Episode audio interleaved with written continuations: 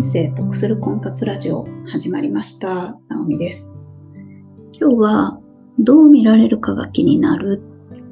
というお話を取り上げていきます。あの婚活をしていると知らない相手の人に対して自分の情報をこう提示していかなきゃいけないっていうことをたくさんあるので抵抗のある方っていうのは多いと思います。どう見られるのかなっていうことが気になりますよね。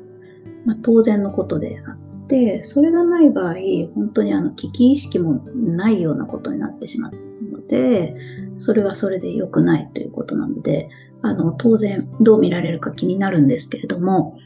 でもそうは言っても気をつけるべきこともありつつ、ただ必要以上に気にする必要もないと。あの、必要以上に気にすることによってマイナスに転じてしまうっていうんであれば、それは少しこう抑えた方がもう腹をくくってしまった方がいいっていうこともあるわけです。ので、その辺を整理してストレスを軽くしていただければなっていうふうに思います。あの、特に自分の情報をオープンにするっていうのは、アプリでしたらもう24時間自分の写真とか自分の情報がですね、どこの誰かに見られているっていう状態なので、結構怖いといえば怖いんですよね。で知り合いの人に見られたらどうしようとかっていうこともあると思うんですけど、まあそこは、例えばですけど、顔写真を載せなかった場合、マッチング率っていうのはすごく落ちてしまうわけですから、ある程度腹をくくんなきゃいけないっていうところはあると思います。ただ、そのアプリ自体はいろんなサイトあるので、どこを選ぶかっ、管理会社のこときちっとしているっていうところ、桜が少ないとかっていうこともそうですし、っていうのを、こう、見極める必要はありますよね。入会するときに身分証の提示が必ず必要とされるとかっていうようなことって、すごくこう信用度の高い会社だと思うので、そういった会社を選ぶっていうことは、まあ一つ大切かなというふうに思います。まあ知り合いの人がそれを見たからといって、あなたど、なんか、ここのアプリで婚活やってるらしいじゃないの？って他の人の耳に伝わって自分のもとにさらにそういう情報が流れてくるなんていうことってまずないと思うので。っていうことで、まあ、気にしなくてもいいかなっていうことは気にしない。で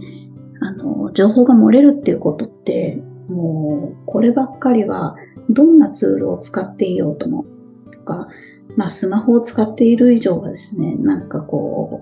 う、情報が漏れるっていうようなことって、本当は起こってはいけないんですけど、いろんなところで、まあ、ある話ですよね。あの、漏れてはいけない情報はもう最初から載せないっていうことを前提にしつつ、婚活をしてるっていうことは仕方がないと。それが嫌であれば、まあ、アプリをやめるっていう選択肢もあると思いますし、えー、顔写真は載せないっていう手段に出ることももちろん可能です。で、まあそうは言ってもですね、危機意識が働くってことはもう当然あってしかるべきですし、なんですけど、あまりにも、その、どう見られるかが気になるっていうことがネガティブに働いてしまうようだと、婚活自体も、こう、時間がかかってしまったりとか、遠回りしたりとか、自分のために結局なっていかないので、じゃあ、まあ、婚活をクリアしていく場合に、どういうことで腹をくくったらいいのかなっていうことを考えていきたいと思います。ま、ず、そもそもですけど、うん、どう見られるかが気になって悪影響があるだとすると、どういうことが起こりうるかっていうと、例えば、うん、素の自分を出せない。どう見られるか気になって、なんか偽りの自分を出してしまう、猫をかぶってしまうとかっていうと、問題が出てきます。あの、婚活をして自分の結婚相手を探したいっていうのに、その結婚相手って、ゴールからあの逆算すれば、あなたごとを好きになってくれる人、魅力だって分かってくれる人が結婚相手になってくるはずなので、その、あなたの魅力っていうのが、私は別人ですみたいな出し方をしちゃっている場合、その本当に届いてほしい人にだって正しく伝わっていかなくなっちゃいます。でもしくは、まあ、万が一ですけど、その状態でもちょっと偽りの自分を出してる状態ですね。ででも、理想の相手の人が現れたとして、で、連絡をこう、し合うような仲になって、うまくいったとしても、その、あ、え、本当はそうだったんだね、あなたはっていうところで着地するまでにですね、やや遠回りしますね。で、そんな、あの、遠回りする時間とか本当もったいないですし、そもそも偽りの自分を出してる時点で、あの、惹かれるかなっていうところ、魅力的だなって惹かれてくれるかどうかって、そう、ものすごく疑問ですね。そんなことあったら結構な奇跡だと思うんです。なので、まあ、素の自分を出さない場合っていうのは、逆に言えば、偽りのあなたにどっかの誰かが惹かれて寄ってきてしまう。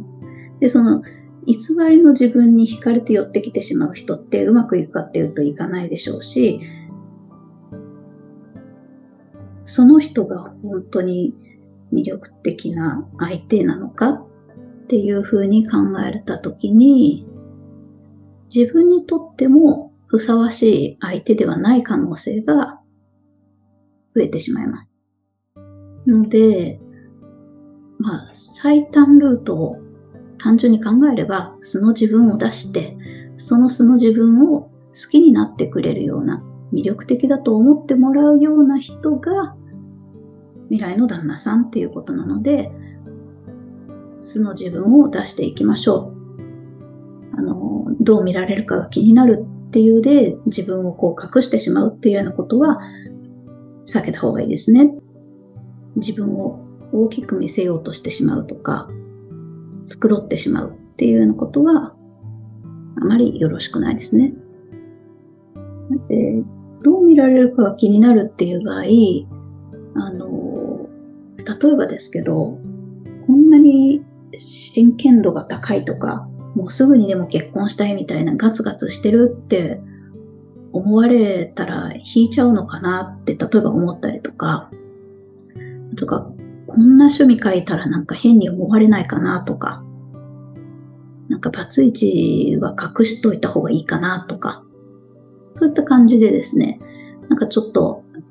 ある意味自分がネガティブにマイナス要素を持っていると受け取られるかもしれないって思うような、そういった要素を持ってるときに気になりますよね。どう見られるかなっていうことが。つまり、まあ自分の中でちょっと疑問があるわけですよ。自分自身これでいいのかなっていうポイント。そのポイントを出すことによって相手からどう見られるんだろうこれ大丈夫かなっていうふうに気になってしまうんですけれども、まあですね、あの、本当にあなたのことを大切に思ってくれるっていう将来の旦那さんならできた人ですよ、その人っていうのは。そこを問題視すると思いますか？で、冷静に考えればわかるはずなんです。だけど、まあ、どうしてもこう取り繕ってしまいたくなるっていう、そこの心理っていうのは、まあ、マイナスに思われたくないっていうことだと思うんですけれども、だったら、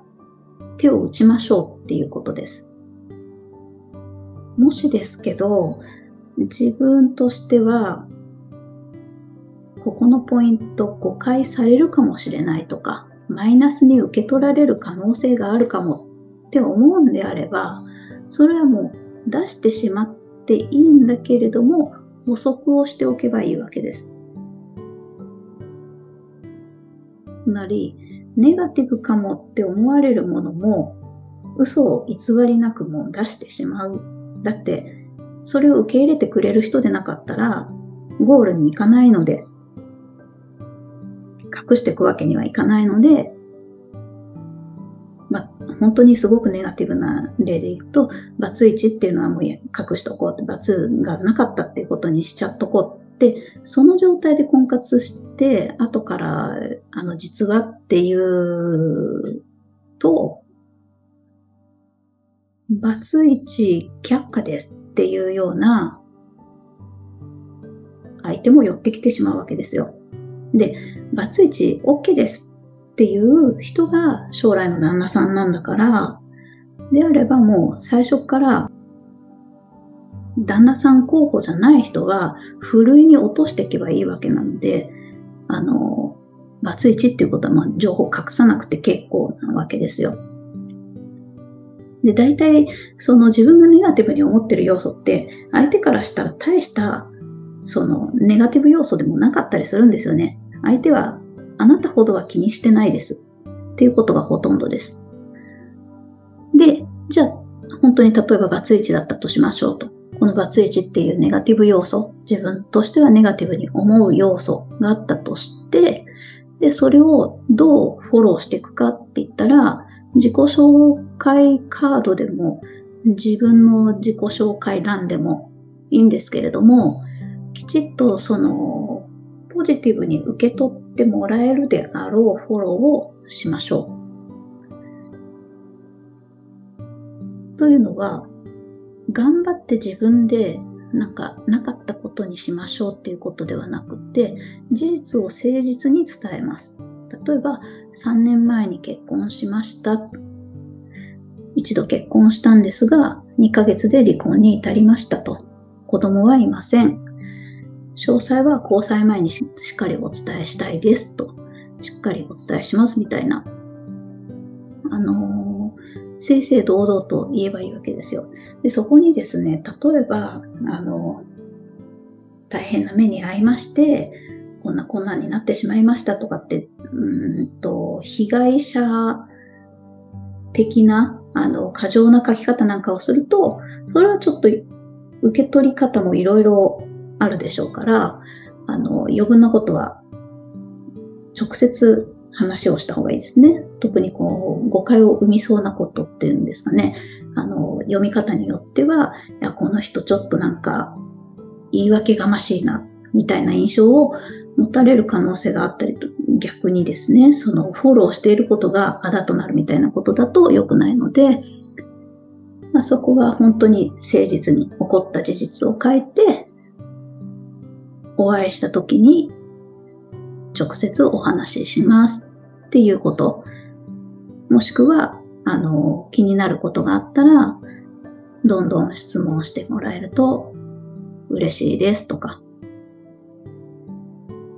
まあ、その過去の事実を今現在どう捉えているかとか、っていうことが、あの、マイナスに聞こえないような書き方がしてあったら、特にそれはネガティブには思われないと思います。まあ、それをですね、もし、いや、この人は良くないなと、もうバツイチ自体がありえねえわ、みたいなことを思うような、そういう価値観の方がいるんだとすれば、その時点でその人は去ってくれるので、もうそういう人はそもそも相手にしない方がいいですし、相手にあの、なりませんし、そういった人は、あの、いなくなってくれた方が婚活としては早いので、まあ、誠意が見えるようにして、で、それを、あの、受け入れてくれる人に絞った方がいいですね。で、他にも、例えば男性が気になる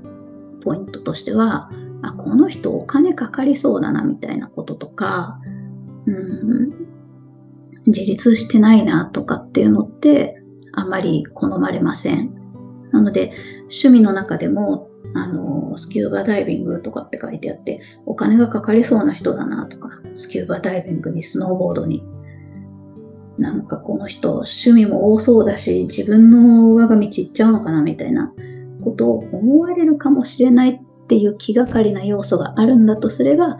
えー、年に一度だけスキューバダイビングをしたりしなかったりします。くらいのことでもいいですし、まあそこ嘘つくところではないので、あの、めちゃくちゃお金をかけているんであれば、まあそれも、しょうがないんですけれども、あんまりネガティブ要素であれば、まあそもそもそこに書かなくていいですね。直接お会いして仲が良くなっていった時に話をしていけばいいかなって思うんですけど、えー、例えば他にも料理はそんなに得意じゃないっていうことだったとしても、まあ一品くらい得意料理を作り、作っときましょう。で、あの、お料理が得意っていうほどでもないんですが、手作りハンバーグは自慢ですみたいなことを書いておくとか、えー、一緒にお料理ができたら楽しいなって思いますとか、なんかちょっと将来のカップルになった時の楽しそうな情景を想像させるようなことを書くとかですね。もしくは、お料理を作ったりとか、デザートを作ったりとかして、美味しく食べてもらえたら嬉しいですとか。まあ、その辺はちょっと表現力が問われるんですけど、リップサービスみたいなことは書いておくといいのかなっていうふうには思います。まあ、あくまでも印象の話なので、な、あの、たかだかと言いつつ、たかだかプロフィールといえども、うん、されどプロフィール、あの、大事ですので、嘘は書かないですが、えー、印象が良くなるような書き方っていうのはした方がお得ですね。ポジティブに伝えるっていうことです。で、まあ、うん、込み入ったことを言うと、なんか特殊な趣味があって、もうこれだけはこう理解してもらわないときついっていうことがあるんだとすれば、もうそれもしっかり書けばいいですけれども、ただし、うん、それを理解しない人は受け付けませんみたいな、ちょっと強固な姿勢、自分のわがままな頑固な一面を匂わせるみたいなことはしない方がいいですね。ずうずうしくなりすぎないようには注意が必要です。もう私はこうなんで、これを許してくれる人じゃなきゃ無理なんでっていう、そういうスタンスだった場合、いや、やばい人だなって思われるに決まってますし、実際問題そんな人がいたとしたらちょっと結婚にあんまり向かないかもしれないですね。まあ、お互い様っていう関係性ができるんであればいいんですけど、自分のもうこれを受け入れてほしいですっていうことがあるんだとしても、その書き方もやっぱ注意をしたいっていうことです。まあ、ネガティブ要素もですね、相手にとってはポジティブな要素になることがあるので、そういう書き方にすればいいんですよね。あの、男性ってそんなにこう、束縛されたりとか、好きじゃないじゃないですか。自由にしてたいみたいなところってある程度あると思うんですけど、あの、私はこういうのが趣味なので、それぞれの時間っていうのも大事にしたい派ですって、私も、あの、相手の方の趣味の時間とか、もちろん共有して一緒に楽しめるものは楽しみたいですけれども、そうじゃないものにはあの、それぞれ楽しめばいいかなって思ってるので、それぞれの一人の時間も大事にしたいですっていうふうに、あ、この人、男の人のことを理解してくれそうだなって思われればいいっていうことです。で自分の趣味をこう押し付けて一方的にはしないようには注意です。で、そんなことをこう考えていくと、結局のところですね、あの、たくさんの人にモテようとか、こう、いい印象を与えようっていう、そういう意識はむしろない方がいいんですよね。分かってくれる人にだけ分かってくれればいい。で、このネガティブかもしれないこの要素をそれでも OK にしてくれる人ならいいけど、これはもう、あの、ちょっと無理だっていう人は、もうお互いに別々の道を行きましょうって自分のプロフィールを見た時に相手の男性もあこの人は違うなって判断がつきやすいそういったこう私はこういう人間ですっていうことがわかるそういうプロフィールにするといいと思います。で、そもそもですけど、まあ、短所に思われることって書きにくいって思うんですけど、例えばさっきで言うお料理が苦手ですとかっていう場合なんですけど、その短所っていうのも、あの、出し方によってはチャーミングに、あの、ユーモアにな表現で書いてしまうと、逆にあの、あ、ネガティブなことも明るく楽しくやっていける人なのかなっていうことを思われますよね。ので、まあ、お料理はどちらかというと食べる方が好きですが、かっこ笑いとか。でも、これこれが得意ですっていうような書き方をしたりとか。で、その冗談が、うわ、こいつつまんねえやつだなとか、うわ、引くとかって何このかっこ笑いとかって、馬鹿にするような男性だとしたらもう最初から、あの、来てくれなくて結構ですみたいな感じですよね。なので、まあ自分のキャラクターを出しつつ、その、受け入れてもらえるかな？どうなのかな？っていうこと自体を、もう相手の人がそこでジャッジしてくれればいいので、万人受けするっていうことは、全然こう、求めない方がいいですよっていうことですね。もう自分の結婚相手候補以外の人は、もう寄ってくるなくらいの気持ちでいた方がいいですよっていうことです。というわけで、えー、腹をくくるべきって言ったのは、もうみんなにいい顔しようとかってそういうことじゃなくて、分かる人に分かってほしい。分かる人に分かってもらえたらもうそれでいいですっていうような腹のくくり方。それからもう婚活をしてるっていうこと自体が、あの別にま誰かが知り合いが見たところで、だから何っていうことですよ。それを気にしたからってどうにもなることじゃないですし、あの、だからといって理想の結婚相手の人を逃すんだとしたらそんなもったいないことはないですので、本当に気にするべきことなのっていうことを自分に問いかけて、まあ、これは気にしなくてもいいよねっていう風で、あの、心の整理をつけるといいと思います。ネガティブなことは、まあ、ポジティブに受け取ってもらえそうな表現をするとか、自分でフォローする、補足をするっていうようなことが大切になってきます。それでは今日はここまでです。